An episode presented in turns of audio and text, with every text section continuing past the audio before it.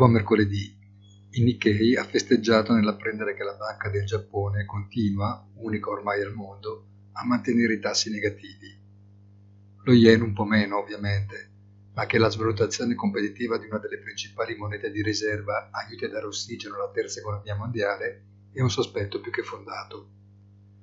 Ma leggendo bene il comunicato del board presieduto dal signor Ueda, si comprende che la scelta è obbligata perché sono tante, forse troppe, le preoccupazioni per un futuro che appare carico di incertezze in misura ben superiore a quello che si attendono la Fed o la BCE, tanto che la frase di chiusura stupisce un po'.